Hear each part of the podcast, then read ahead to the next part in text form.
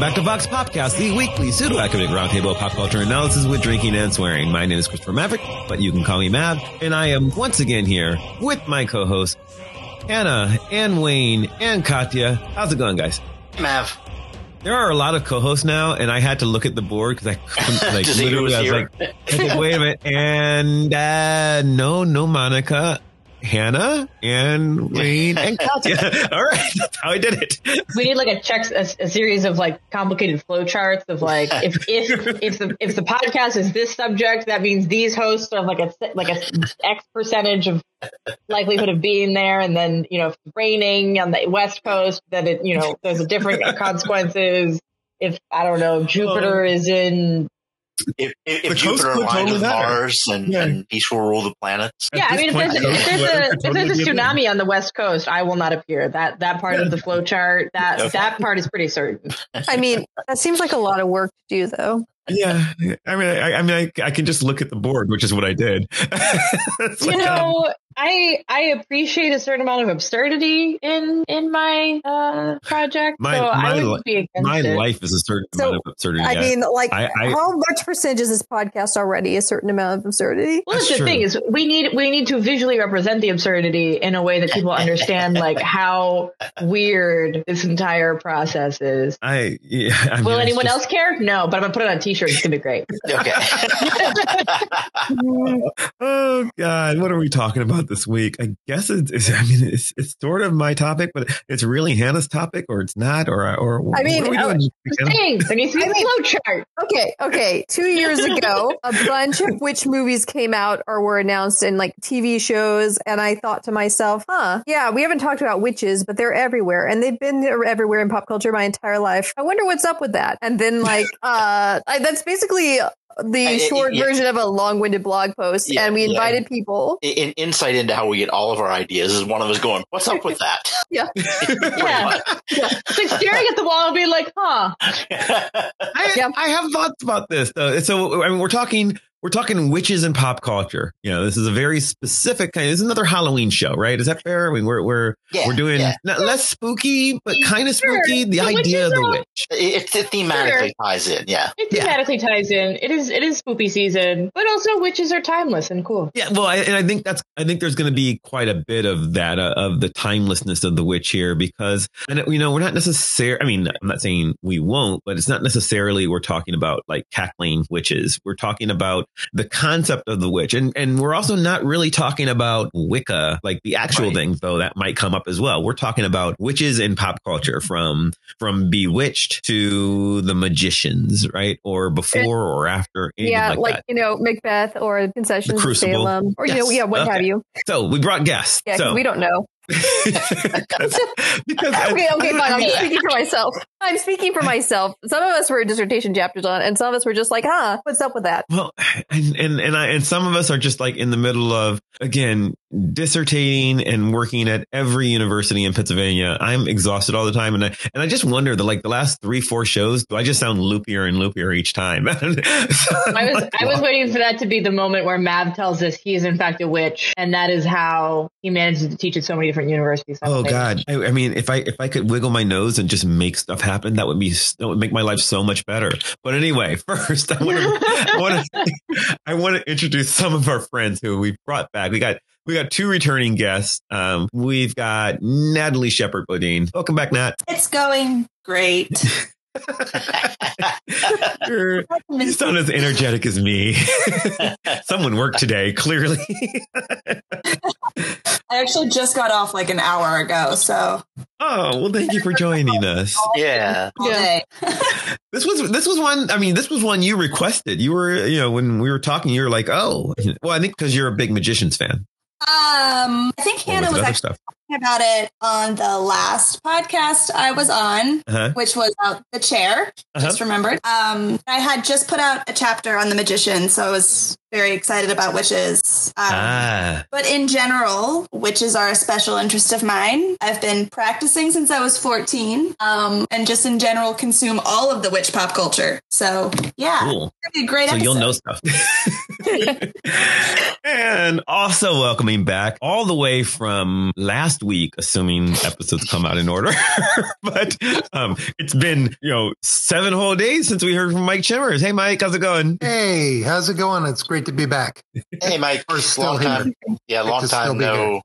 I know you guys so there you go. always You- want to you always want to have me on when you're doing monsters, and um, I, I really appreciate that. But I do have other interests. I just want you to know. Well, you know, we, we Well, have a tell us some of them, and we'll do an episode. I'm just Yeah, kidding. oh, I love, I'm just monsters. I'm just kidding. Let's get into it. Woo. Oh God, we we we we have an episode. We're not, not gonna tell the story. I'll just leave the listener in suspense. We have an episode coming coming up that it's the best thing ever. An episode booked itself while I was asleep. Yeah. I'm so excited.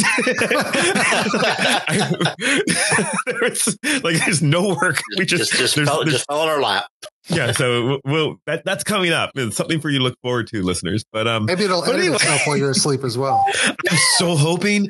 Oh my god, I'm so hoping for magic to happen to where the edit, episode edits itself. That would be perfect. If it can research itself and edit itself, I mean, it, it booked itself. So uh, yeah, this is going to not? be great.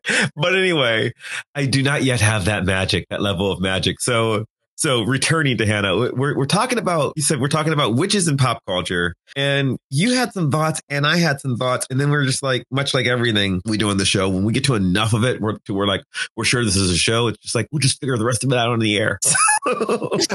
So, that's not, there's a little more to it than Yeah. that, but that's, We're, uh, we're literally but, um, doing it live. Yes. yeah. We'll do it live. Yes. No, it's not, not quite that.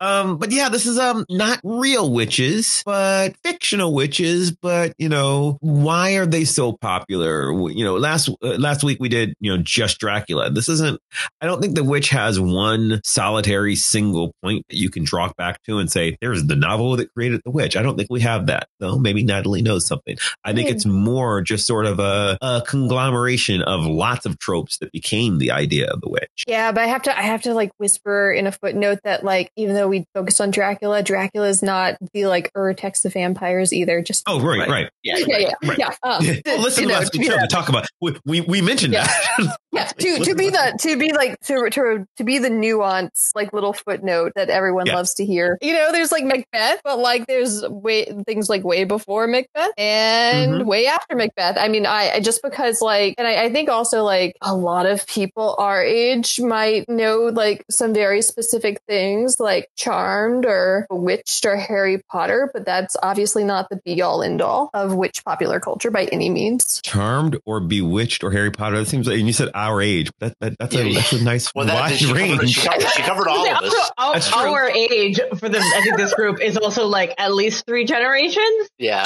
Yeah. Fair enough. So I think this is a really interesting question you posed, Mav. But I think about like why, why fictional witches are so popular. But I think I think we actually need to think about like actual witches. I'm going to say actual witches. I'm talking about people who have been identified as witches, like actual people who've been either called witches by others or self-identified as witches. actual not actual non-fictional characters. You mean? Yeah, I'm talking I mean, about actual people because like one of the examples you brought up was the Crucible. So I am Sure. the person that Hannah was joking about. Wrote a dissertation chapter on witches. Hi, I wasn't writing on witches from a historical perspective. I was writing on it exactly on this question of like why do witches continue to be a really compelling trope? Because like actually we weren't super obsessed in the way that we are in the 20 and 21st century about like the Salem witchcraft trials. Like the Salem witchcraft trials hold a much bigger footprint in American history than than makes sense given their his actual impact at the time. It was already commonly accepted at the time that witch trials were not a great idea. Not to say it wasn't an important event at the time, but it's not it's it's been overblown in historical record. And part of I think one of one of the hypotheses for that is because of McCarthyism, specifically because of mm-hmm. the Crucible, and not because of the Crucible itself, but the Crucible is emblematic of this. Is that there is something about the idea of a not just the witch hunt, but also witchcraft that became like this very compelling metaphor to explain different events. Wait, hold on though. Should we explain to the listener what the Crucible is and you know why that's relevant to McCarthyism? Okay, so The Crucible was a play by Arthur Miller who was one of the great American playwrights. Um, and he, it's a story of Salem, Massachusetts, or someplace in early America, where a conservative community is um, seized by witch madness, and they uh, start persecuting one another um, based on the hysterical ravings of some uh, women who are part of the culture who uh, are maybe not telling the truths entirely. Um, and uh, this one guy winds up uh, going to jail, and then he makes a very principled stand to stand up for what he believes in, and refuses to admit that he was a witch, and as a result is uh, executed for it. And it's widely believed, although Arthur Miller denied it his whole life, although I don't personally believe that he, I don't believe his denial. I think he was lying. Um, that uh, that it is not about the 1950s uh, House Un-American Activities Committee hearing against the entertainment industry when uh, the House Un-American Activities Committee, which was led at the time by Senator Joseph McCarthy, ruined the lives of a lot of American entertainers, including causing some of them to commit suicide by blacklisting them as communists uh, and uh, as uh, threats against uh, the American way of life. And that is the story of the Crucible. And then I, I think the point about what Arthur Miller's intent is is an important one, and I, I would agree. I I think I, yeah, I would agree with your assessment of that. Um, but regardless of, of Miller's intent, like the way that that play has been interpreted and its importance has been interpreted is as a way to understand and reinterpret the McCarthy trials effectively. And and sort of the larger question of witchcraft to me that's always been a really useful example in terms of like it's not always that we are interested in witchcraft for its own sake. It's that there's something particular that I I still have questions about what exactly it is. There's something particular about Americans' experiences that we we keep going back to the witch trials. Like I mean, how many presidents have brought have have brought up witch trials? Uh, Trump talked about being it's a witch hunt. It's a witch hunt. Specifically, people in power, people who going back back to witch hunts, which are hunts of people who do not occupy positions of privilege, generally speaking. Right. Um, but it is is a trope like used by people in power to basically say like, ah, we are being hunted as witches. Well, I, therefore, I think, I, I think because the the witch trials, you know, the Salem witch trials, no one there was actually a witch. So the the idea of we are being accused of something that is patently false. That, mm-hmm. and I think it's also an accusation that you're you're accusing the whatever the opposing party is of hysteria. Yeah. Right. Yeah. Right. Right. Right. Right. I I don't know know if it's the Crucible specifically that's responsible for this, but one of the things that becomes very clear from looking at the historical record, the Salem witch trials was not an act of hysteria. I've read most of the, the court documents from the Salem witchcraft trials it's actually a very deliberate event. You can argue about the reasonableness of the basis of the event, but they're not hysterical. They were acting out their beliefs. It, you could obviously dispute the beliefs, but it wasn't like people had gone mad suddenly. But I, I mean, I, I think it's the, to, to, get to Mav's question of like why we care about fictional witches. It's I think that there's something about witchcraft that in different contexts functions as a valuable metaphor. Like, yeah, I think that's really interesting, especially considering like the legacy of the Crucible and its association with Salem and the Salem witch trials. Because today, Salem is this big hotspot of witchcraft tourism. Uh, like you go and it's like being in Halloween mm-hmm. town, right? Yeah. Um, I was I was I was there for Halloween one year, and it's just it's like Mardi Gras. They just shut the city down, and it's a yeah. giant party. Yeah, so it's it's it's actually interesting you bring up Mardi Gras because I was a tour guide in New Orleans. I lived there for 10 years. New Orleans, hotspot of actual documented witchcraft population. We've got a huge population that practices voodoo, hoodoo, conjure, eclectic mm-hmm. witchcraft, what have you. Salem was was not that. Salem was people who were accused of witchcraft who were not actually practicing witchcraft. Right. And mostly they were probably just gay. Probably, yeah. Some of them were children. Actually, the yeah, the yeah. the first documented, the first, and I emphasize document Salem, as far as we're we're aware, is one of the first cases of like court sanctioned child abuse. There were mm-hmm. multiple mm-hmm. children. I think the youngest, I should remember that out of my head, the youngest I believe was six years old. Mm-hmm. But yeah, there there are myriad there are myriad different reasons people have identified for the Salem witchcraft trials, which personally I find the reason the reason behind it is less com- interesting to me than how it actually unfolds. You know, the Crucible and, and Miller kind of writes about it. It's an interesting case study in how how a community starts to like act on something that may may or may not be real, may or may not be a lie, and just starts to behave as though it's it's true, whether or not they actually can confirm it's true. This is actually the the core of the reason why I'm interested in monsters and why I write about monsters. In, for instance, my book, The Monster in Theater History, This Thing of Darkness, Routledge, 2017. 18. Linked in the show notes again. Thank you. Thank you. Thank you very much. Uh, and why I'm the director of the Center for Monster Studies at the University of California at Santa Cruz. Um, because I'm very interested in how a libel like uh, like Mhm. witchcraft or the blood libel against Jews or any number of of, um, um, of phenomenon like that come into being, how they are then used as justification for the persecution of people who are marginalized. And then how the community has to keep re-inscribing that and re-embodying that because they know it's false. At some at some level they know it's false. And so they have to keep re-inscribing it and re-embodying it and re surrogating this process until um, until they come to their senses is unlikely. The longer it goes on, the more un- the more unlikely it is that people will come to their senses. Which is what I find really interesting about comparing Salem and New Orleans, right? Like that was, you know, going back to my uh, original point. Uh, whatever the reasons for the Salem witchcraft trials, it was probably not actual witchcraft. Right. And the No, legacy of it is is we remember them as witches. We remember them as being this this place of of witchcraft. And yet they were the ones being persecuted, whereas in New Orleans it's being practiced pretty much consensually and as a way to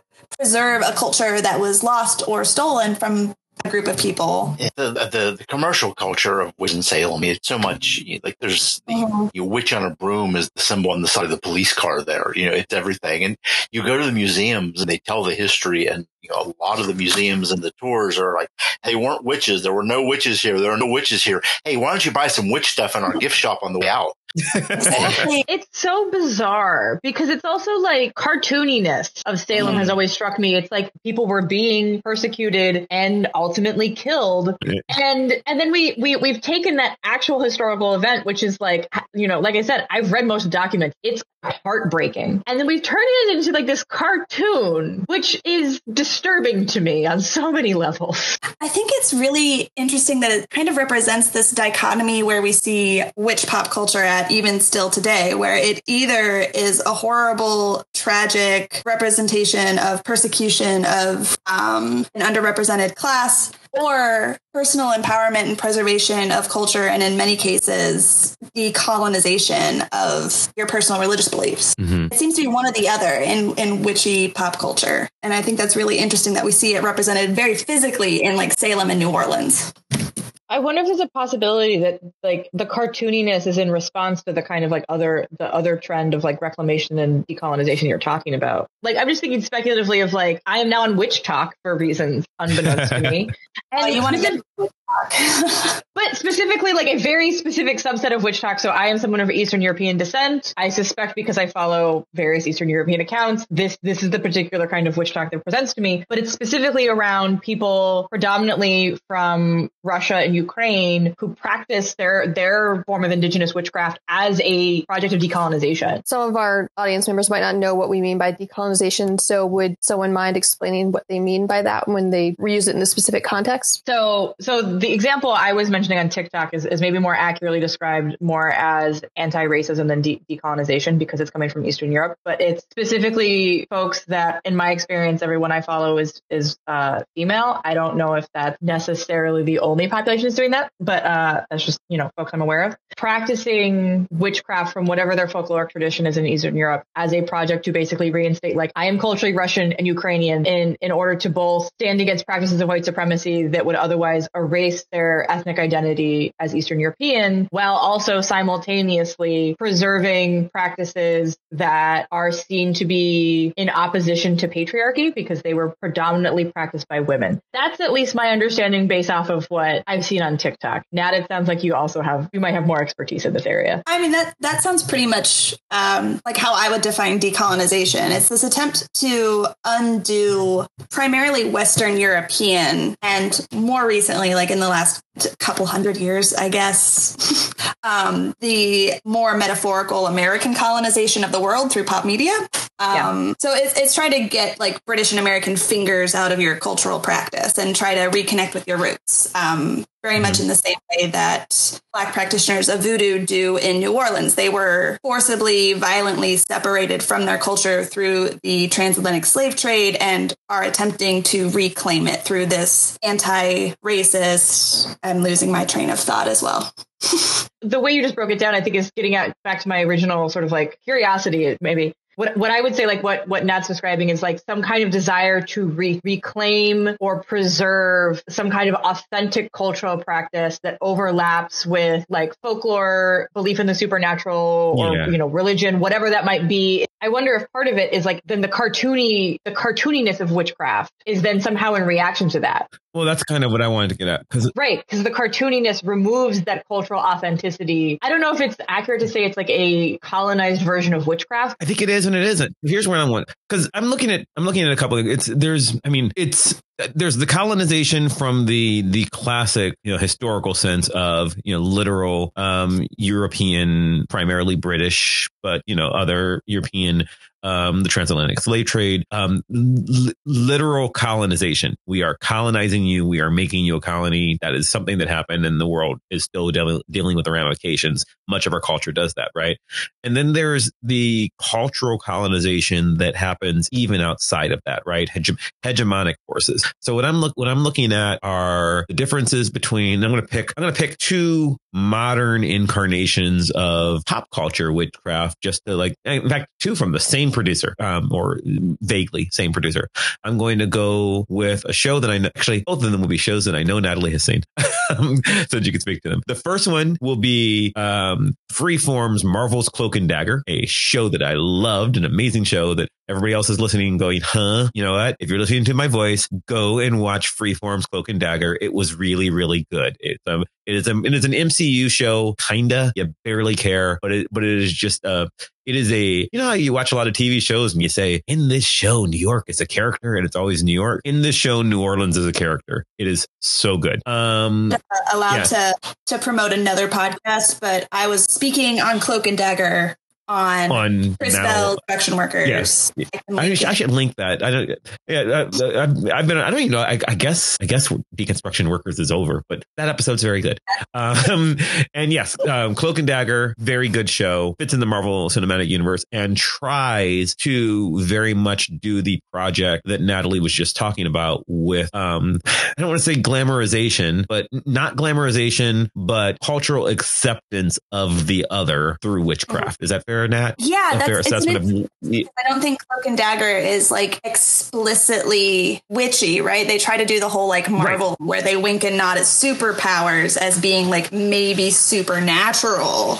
Right. Uh, and then there's like incidental I mean the the question is, oh, you're you've got superpowers, but you know, we just sort of we just sort of practice voodoo here and we don't think you're that weird because you know it's sort of like what and and it's it's really clever. It's really well done. Um but then also from marvel just because you know uh, john dorowski friend of the show even sa- said in, our, in one of our comments he's like i assume you're going to talk about wandavision. And well yeah right now i kind of am going to talk about wandavision right? Because that is more not just the colonial the culturally hegemonic version of this is what witchcraft is. It's magic and salem and woo spooky spooky spooky. And, this and is also like the like Yeah. American sitcom, like let's give every nod to Bewitched and like the Dick Yes. Van Dyke Show and a very certain like American family. Although I mean they play with that. And also, by the way, footnote: um, Agatha's getting her own show. Um, Yes. Good. on or maybe maybe It's amazing. Agatha, Agatha, yeah, and- and- yes, Agatha. I- we, live, in- we live in a world where Agatha Harkness is on screen before the Fantastic. Yeah, maybe. Well, well, I they've mean, been on the it's they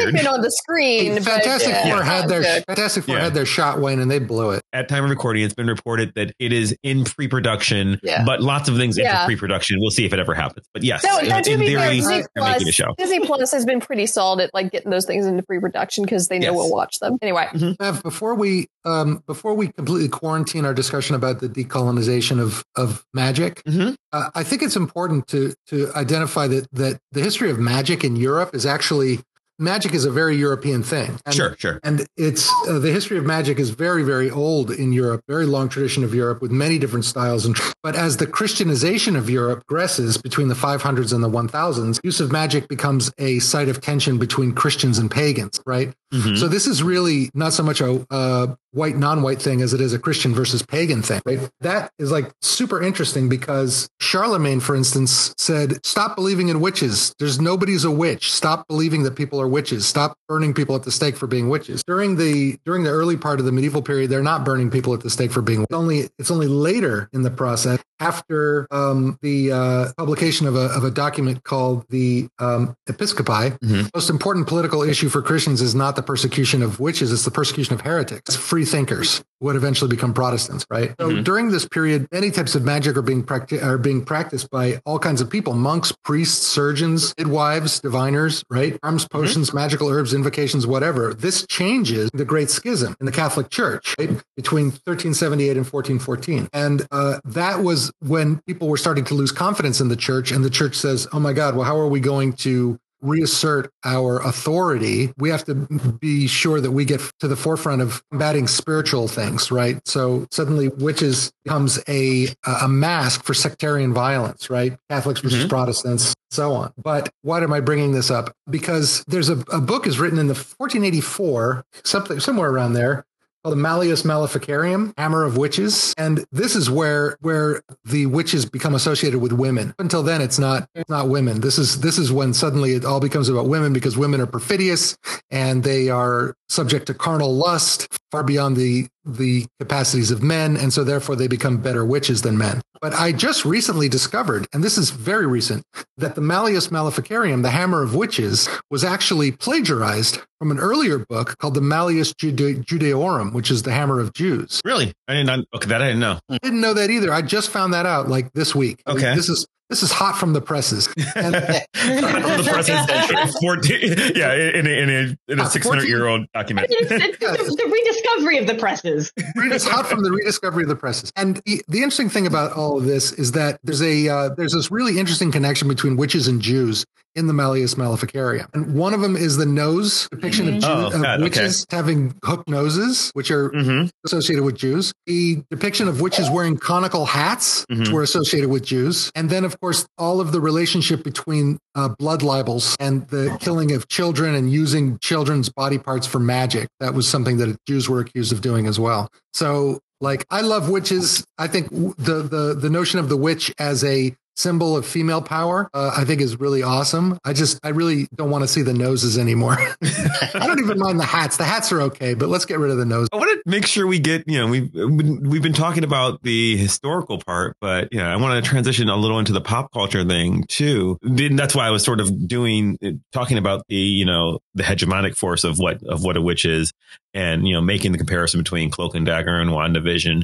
But we had, uh, we had comments that we were talking about things like well, WandaVision and Link, one of our listeners, he talked about the magical girl in anime and manga mm. and its influence from Bewitched. And I think Bewitched is a very good cultural touchstone of what the American idea of a witch is. And I just looked it up. Sabrina in Archie Comics premiered before Bewitched did. She she appeared first appeared in '62, so I think there may have been some influence there. And just because Hannah's been putting footnotes in, I will put it in a footnote that Sabrina of the Archie comics and late of the Netflix show, the you know the chilling adventures of Sabrina is now being spun back on to its mother show, Riverdale, the greatest show I knew on this television. Was coming. Oh, oh my god!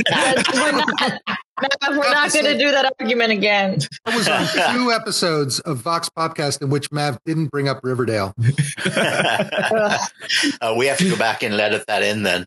I thought we moved past this. I thought we moved past this, Mav. Well, it's relevant. So, in all seriousness, this this upcoming season of of Riverdale is literally going to be about witchcraft and witch trials and who's really a witch, mm. as is this season of Nancy Drew. This is a you know coming back into a thing that people are sort of doing with pop culture. Every once in a while, I mean, the witch is a the witch is a trope that just comes back over and over again Mm. relatively frequently. I think. Well, and just, I mean, that, that image in pop culture, we have, you know, the Wicked Witch of the West from Oz. I mean, just as the, in some ways, the most primal image of the witch in Western pop culture. I mean, that, that Very image has been there. Yeah, just Mhm. incredibly iconic. They make musicals Um, about her. Yeah, right, right. And i- i- in comic, we had you know, Wendy, the good little witch back in the 1950s, and, and she had aunts who were very much based on the Sabrina's aunts. Shakespearean. Yes. Well, Oh, no, well- Wendy actually came first. Oh, Wendy Sabrina's first, yeah. were, yeah, Sabrina's aunts were probably based on Wendy's aunts who were based on the, the witches Macbeth of Macbeth. witches. Yeah. Yeah. So, so that, that imagery just throughout all of these portrayals of it. Um, and you know, the, the portrayals in, in Harry Potter. I mean, we still have the pointy hats, you know, that, that kind of stuff. And it's just how much that those signifiers of, of what we think of as pop culture witchcraft that just crosses over into each of the iterations. Are you a good Um, witch or a bad witch? That sort of thing. yeah, right. Yeah. A show I watched recently that's okay is Fort Salem Motherland, which was on Freeform. Okay feels like generous, a very generous review of that. Yeah, yeah, yeah, yeah. I, yeah, I, it, yes, that, that's that, that's absolutely true. But yeah, you know, the premise of that is you know, witches have just have always been here. They've been part of our, our history. You know, it's an alternate timeline where they have been here working to protect us from other evils since the revolution, at least here in America.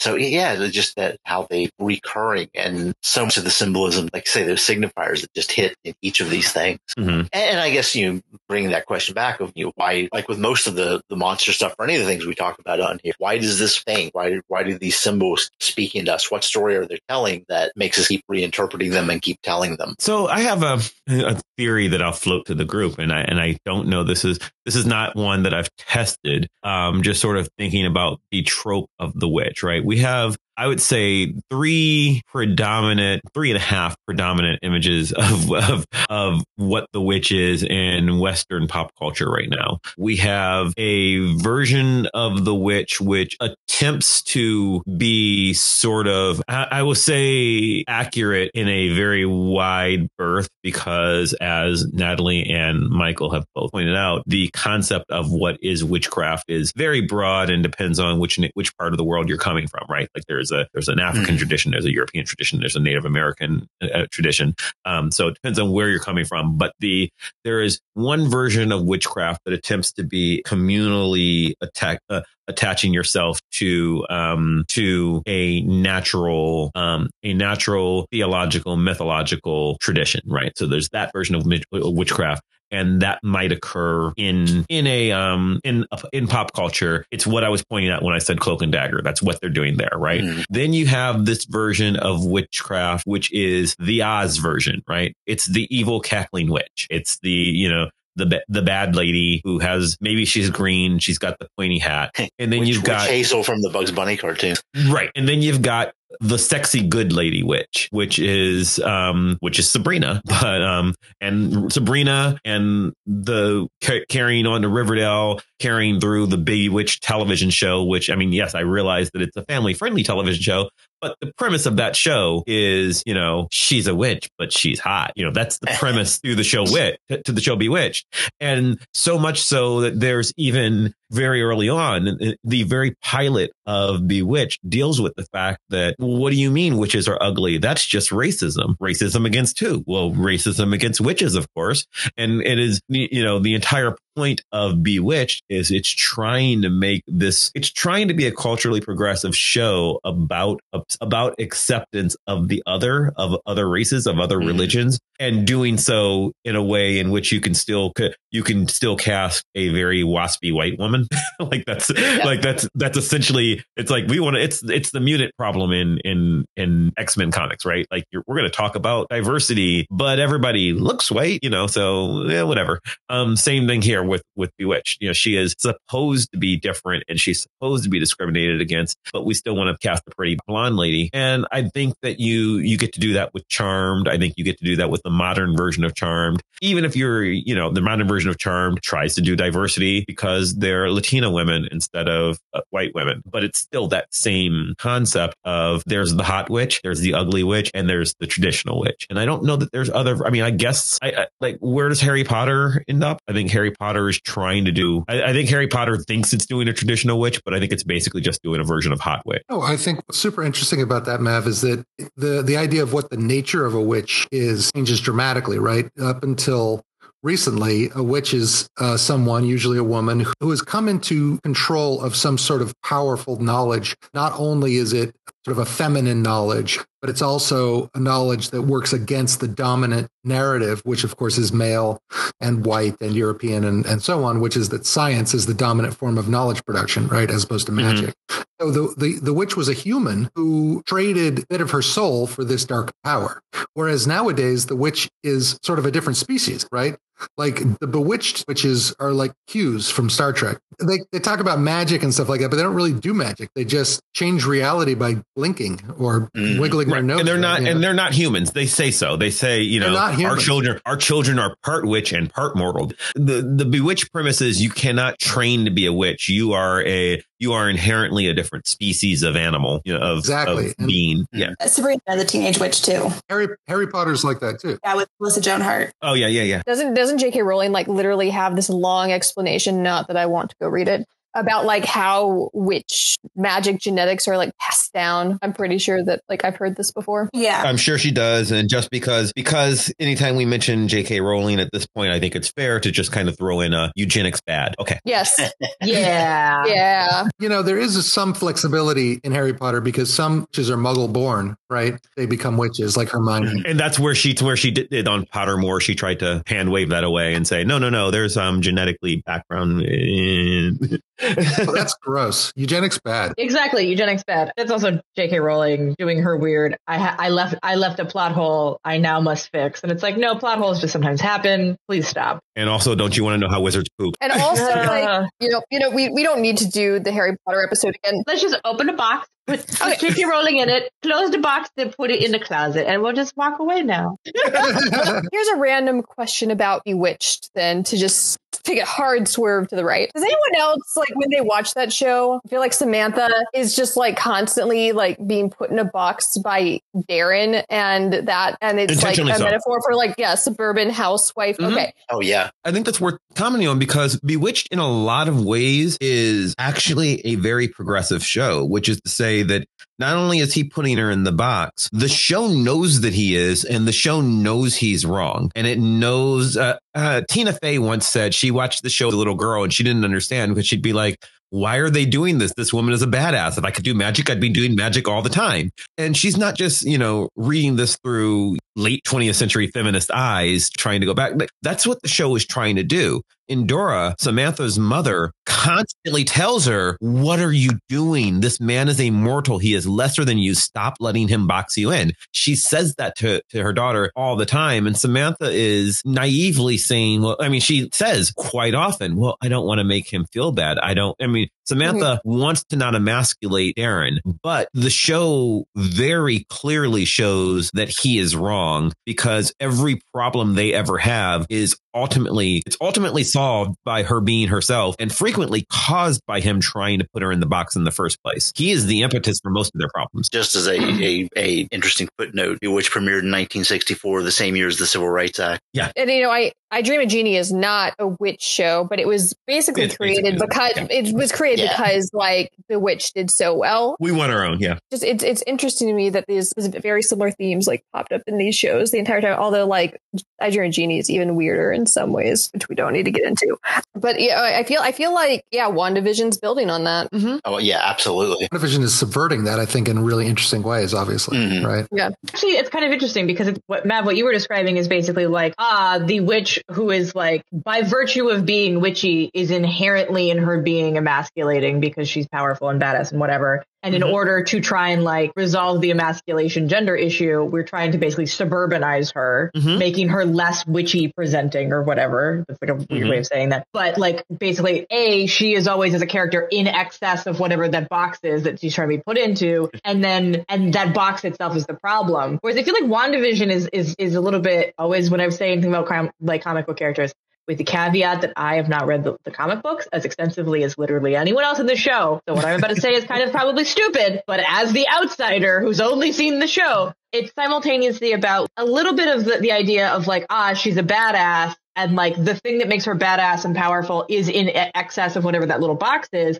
But on the other hand, she kind of like puts herself in that little like suburban box, mm-hmm. literally, mm-hmm. yeah, mm. because she's grieving. Yeah, and like I wouldn't say by choice exactly. I don't think. I mean, she's not even really aware that she's doing it for most of but that's, is, yeah, right. But I think that that's a really interesting. I think it's an interesting premise. I guess, and, and maybe actually it isn't that different from from what you were talking about, Mav, because it's like she's. It's not necessarily that she doesn't want to make other people uncomfortable. It's that she is uncomfortable, not necessarily with her own abilities but with like the situation and the life that those abilities have put her into mm-hmm. and wants a different existence. And that's pretty specific to MCU Wanda as well, because in, in the comics, she's a mutant, right? So like her mm-hmm. powers are kind of innate. She's also um, the, the daughter of Magneto in the comics. Depending on when you read. Yeah, depending on what week it is. I think she yeah. is again, actually. Background. So she's got that ethnic other built in as well, but they mm-hmm. took that away in the show. So they kind of had to do this other thing where they had the power kind of foisted on her at a later age. I think we ended up not discussing this on our WandaVision show. I don't remember because I didn't listen back to it. But I think the ethnic other stuff matters here, right? Because that's one of the questions with the way Wanda is presented in the comics is, you know, is she Magneto's daughter or not? Well, it depends on when you're reading it. Originally, she wasn't. And then for much of her existence, she was. Is she Romani or not? Uh, maybe because obviously the concept of her original character was kind of sort of tied in. And then independently of that, someone decided at one point that Magneto was at that time a gypsy, what they would have called it. But mm-hmm. was that important to his backstory? Not when it first happened. And then it sort of became more and so, more and more so later. And because she was his daughter, by extension, that made her more Romani than she had been. But then when they decided for her not to be his daughter anymore, they sort of wanted to keep that aspect of her character character because it made sense for her mm. and for Pietro. So like so when you do the um when you try to translate this to television, you don't have 50 years to figure this out over, right? Like the MCU starts in 2008. It's only 20 it's only 2021 now. And Magneto's so, not in it. Right. And yeah, so like, so all these decisions, we bring Wanda into the TV show 2012, I think, you know, so I mean, into Avengers Age. So it's not going back that far. And like, when do they make these decisions? It's like so much of it is unclear, but I do think that, that if you're going to try and do something interesting, I think it's recent enough that like, if you want to make a statement about the character, you can do the responsible, let's try to, let's try to make an interesting statement statement about Romani culture instead of just saying hot witch because Elizabeth Olsen is hot. That's I think it's super interesting because she loses her accent, right? I mean, when mm. when she appears in the MCU in 2012, she's a Sokovian, which is an Eastern European, right? Generically, an, yeah, Eastern European, generic yeah. Eastern European, fictional Eastern European, and she has an, a fictional Eastern European accent. And then when she's on WandaVision, she loses the accent; she becomes American. Mm-hmm. I don't know what that means, but something. Well, they they dealt with it. It, it was part of it. They, it's mentioned in a few lines of dialogue. Like she is, she is trying to assimilate. And in fact, when they do the flashbacks to, uh, when they do the flashbacks to her time when she first joins the Avengers, she's got the accent again, and she has the accent while she's singing a lullaby to her children. Oh. It was actually, it's, it's actually very clearly an intentional choice that Elizabeth Olsen, the actress, as opposed to you know the character of Wanda, um, it, it's it's clearly a choice that Elizabeth Olsen is making to try and tell a story through her acting. Um, and I think that I don't know that much of it comes from uh, much comes from that because they're trying to do do a greater story about trauma and about sexism and about you know, mental health, and they're trying to do this greater story but I think the cultural assimilation story is there. It, it's present with the deliberate choices she's making as a as an actress. I've watched the show like three times. So. I think the danger in the the MCU specifically in their handling of magic is that because the MCU is so much smaller than like the wider Marvel Comics universe, you do have to kind of embed all of these connections in and with WandaVision specifically being a setup for uh, the new Doctor Strange movie, I think we see a fourth kind of witch that you didn't mention, Mav, and that is the male science witch. Mm, okay. Things like Doctor Strange or the magicians, where we intellectualize magic and try to make it like, oh, it's just science that regular people don't understand. And I think we saw that a lot more with Doctor Strange. And with WandaVision, they made it a lot more like intuitive because that feels more feminine. Same kinds of magic like they do in the MCU. Um, there's weird implications there. There's weird like patriarchal. You can figure this out even if you have like an intuitive connection to it. It can be like Yeah. hacked. Yeah. especially with the like very like sexist dichotomies that pop up everywhere with like women are chaos men are order Mhm. Gross that's all i have to say about that I I don't think that's. This isn't bad. I don't think that's a Yeah, small they, point they though. don't know. They, they don't. They don't know me at all. That was the whole point of my magicians chapter that we plugged last time and got me on this Okay. episode was was on the one hand on the magicians we saw Brakebills being this kind of very masculine center of education being done the scientific way where we teach rote memorization. And then with like the hedge witches and julia we see a much- more kind of intuitive nature-based community-based education system at work. And the tension between those two is what plays out in the show throughout brilliantly too. I plugged um, the the Cloak and Dagger show. I don't know, given who I you know, just based on the comments and stuff we get, I, I feel like much of our audience has seen WandaVision. And I think probably Cloak and Dagger is an easy sell to our audience because we can just say it's Marvel related. Go see it. Magicians is great. You know, there are there are stumbling blocks because you know the the budget for I think it's five seasons, and you know the budget is you know a thousand dollars per season. I mean, it's like like they're clearly constricted by what they can do. But they do a lot with how much money they have. Like you can tell they're making intelligent choices in order to like sort of, you know, their special, like if they're going to use special effects, they're going to, yeah, they need to, right? So instead they try to do that but the storyline and the concept of what is magic is very smart and along the way they try to do very very interesting arguments about what is you know what what does gender mean? What does sexuality mean? What does it mean to be sexually fluid? And questions of patriarchy and very very very intelligently questions of why do we assume whiteness is the default characteristic for society to the fact that you don't even know that you're you don't even know that you're really watching a show about western assumptions about whiteness until season 4 where suddenly one of the characters just mentions it to you and says you made bad assumptions because you watch American TV and you should be ashamed and it's, and it's brilliant I think they did the same thing with gender in the election for the King of Yes. Fillory. it's a it's a very subversive show Yeah, yeah. I just wanted to drop a, a an obnoxious note and say that Hale Appleman, who plays Elliot on The Magicians, was my student at Carnegie Oh, Mellon. Oh, he's very and he's very good Very good. he's so good. I mean, he's one of the characters for the listeners who haven't seen it. Elliot's character, this isn't a spoiler. Elliot's character is gay and does a very good job of, you know, he's acting. So by the very nature of playing a character on a serialized weekly television show, you are going to lean into tropes which are necessarily stereotypes. And he does an, a brilliant job of negotiating when do I want to lean into the stereotype and when do I want to resist it. It is masterful acting and it is the decisions that he makes in, you know, I'm going to be stereotypically gay here are always in service of the character and the story in very smart ways. And when he decides he's not going to be stereotypically swooshy gay, that's also very much in in service of the story and of the character to where Elliot feels very real. And this matters because he's from episode one, he shows up and he's and, and I mean you might almost be if you were watching it, you might almost be like, oh God, here's the gay character when he first shows up. But once you realize several men, members of the cast have fluid sexuality or fluid gender identities, which becomes more and more obvious over the course of five seasons, you'll realize what a choice he's making, you know, so as to set the tone and show gender and sexuality being a spectrum. It is a brilliant show. Not to get off of witchcraft too much, but uh, he does use those stereotypes to talk about traumas that the queer community has Yes, experienced, as well as with alcoholism throughout. Is just mwah, chef's kiss.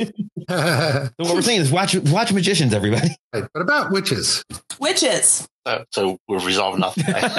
we resolved much magicians. That's what this is all about. I was gonna say we lured you here with WandaVision. We're going to leave you with the magicians. And everything else. I mean, like I- I, think that it's an interesting trope. The trope of the witch, I, I think, can be so much in in pop culture. I think it's interesting. I think we're coming back into a into a witchy moment. You know, if we're going to see repeating tropes. Um, Hannah, you mentioned two years ago when you saw this, when you came up with this idea originally, it was because well, there's a bunch of witch stuff happening, and I think it's happening again, right? Because I mean, with the microcosm of just the CW, like I said, Yeah. you've got Riverdale and you've got you, you've got Charmed, which is a show that they have on the air. Charmed was legitimately the thing that like made me start thinking about this. Like, oh, Mhm. there's a new Charmed, and then like Sabrina hit Netflix around the same time, Mm-hmm. and you know there there are a bunch of other things. We haven't gotten into the fact that there's going to be a Hocus Pocus sequel, but Right. you know, like like like these things just like kept rolling out, and of course, as uh, Monica pointed out, there was a new Harry Potter movie, and there's going to be another new Harry Potter movie, and we're just going to be stuck in that cycle forever.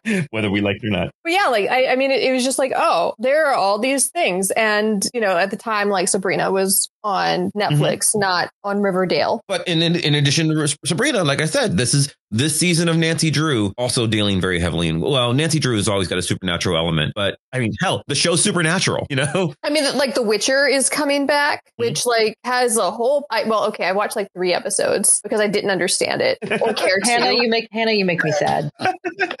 Sorry, um, but there's a whole witch plot line there too. Well, and I mean, The Witcher is also complicated because I mean, The Witcher is a supernatural mutant dude who's been engineered that way. So speaking of the weird science guy wizard, like like The Witcher was made. He's kind of like an artificial witchy scary monster thing. Everyone hates him in the same way that they hate witches. Also, witches don't actually hunt witches. It's confusing. They hunt monsters. I was just very tired, and it jumps around in timelines, and it took me like an episode to figure out there were multiple timelines, or maybe it was two. I don't know. This is not an episode about why Hannah's confused about The Witcher. I just want to do an episode on why Hannah is confused by The Witcher. Which will just be you. It would be Hannah explaining it, and then it will be me in the background, just gently banging my head on the desk. uh, so- I don't know which one will pay you more. Okay. I can't decide if I'm going to cut this part or not. if this stays in, I just want to, you know, I want to, I want to thank Katya for editing this week and giving me the week off. So, uh, and I want to thank Mike and Natalie for joining us. This is always fun. You guys are always welcome here. You guys, like, uh, like you, Mike, you joked about, oh, you guys don't call me for anything. You come whenever you want. There's certain people. I mean, at this point, you're just a regular on the show, semi-regular. So we can complain about Game of Thrones again. I'm always looking for someone to do that with me. oh God. run, run. actually moved into the closet in the back of Vox Popcast. So I actually live there now. That's where I live. I just want to point out that, like, you know, Hannah's like inviting Game of Thrones discussion, and then yet, and yet, Katya's mad at me for talking about Riverdale. Talking about Riverdale is the premise of this whole show. I I contend that I can multitask and be grumpy about both. Fair enough. Fair enough. In fact, some could say Riverdale's the worst show on television right now. Oh no, Sorry, no Mike. one would say that. Oh my god! Anyway, Mike, anything you want to plug? Yeah, I do. I want to plug the Center for Monster Studies at the University of California, Santa Cruz. That's monsterstudies.ucsc.edu on your web browser. And you can email us at monsters at ucsc.edu. And um, we also have a podcast called The Show Where They Talk About Monsters, which is like Vox Popcast, except we only talk about monsters. And I'm going to be having you guys on those shows pretty soon. Thanks for being on. And yeah, center is linked in the show notes, so follow it there and you'll learn all about it. Natalie, what about you? Oh, I haven't done anything new. Um, I've got the the chapter is still published. You can get it places. I have a link tree now, so I can just send you all of my stuff. I'm not doing anything. I'm writing my dissertation and bullshitting on this podcast. Katya, what about you? Um, I increasingly don't believe in the internet. You you do understand that you host a show on the internet. That doesn't mean I can't be grumpy about it. yes, I know, and and this is gonna and this is gonna be a theme here because Palindrome Hannah. Anything you want to plug? I'm so tired. I just laugh. I, I also love. I would like to point out that the the two two of the younger co-hosts are the most currently aggressively anti-internet. I No, think- it's it's not just that. Watch this, Wayne. Anything you want to plug? Not a thing. No. I hate you all. I hate all of you. Wait, wait, whoa, whoa, whoa, whoa, whoa! Did we just learn? Did we just learn that Mav is actually the least curmudgeonly person on Vox Popcast? Is it possible? Is it possible? yes, and you're ruining my entire fucking gimmick, you guys.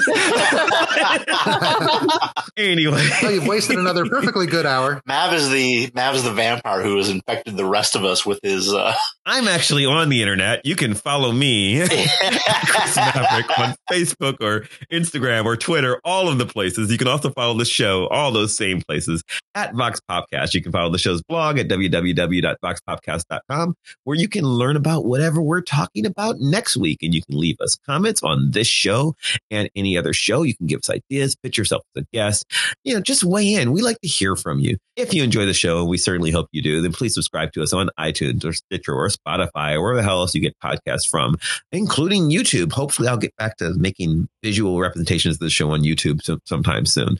And do us a favor, leave us a five star review, especially on Apple Podcasts, iTunes. That really helps us out by boosting the algorithms, making us more popular. And they're just fun to read because, like Natalie, I am also, you know, crying myself to sleep every night trying to finish this dissertation because, oh my God, I'm so tired, you people. I'm so tired, guys. And um, that is just, it's, you know, it's really delightful. In fact, leave us a five star review that says, five stars. I love Vox Popcast. Mav, I'm very sorry. that's, that's, that's what I want to read. I would like to thank Maximilian of Vought for Music for our epic theme song, building ever so more epically and playing us out. I'd like to once again thank both of our guests for joining us. I'd like to thank you at home for listening, and we'll see you next time. Bye. Bye. Mav.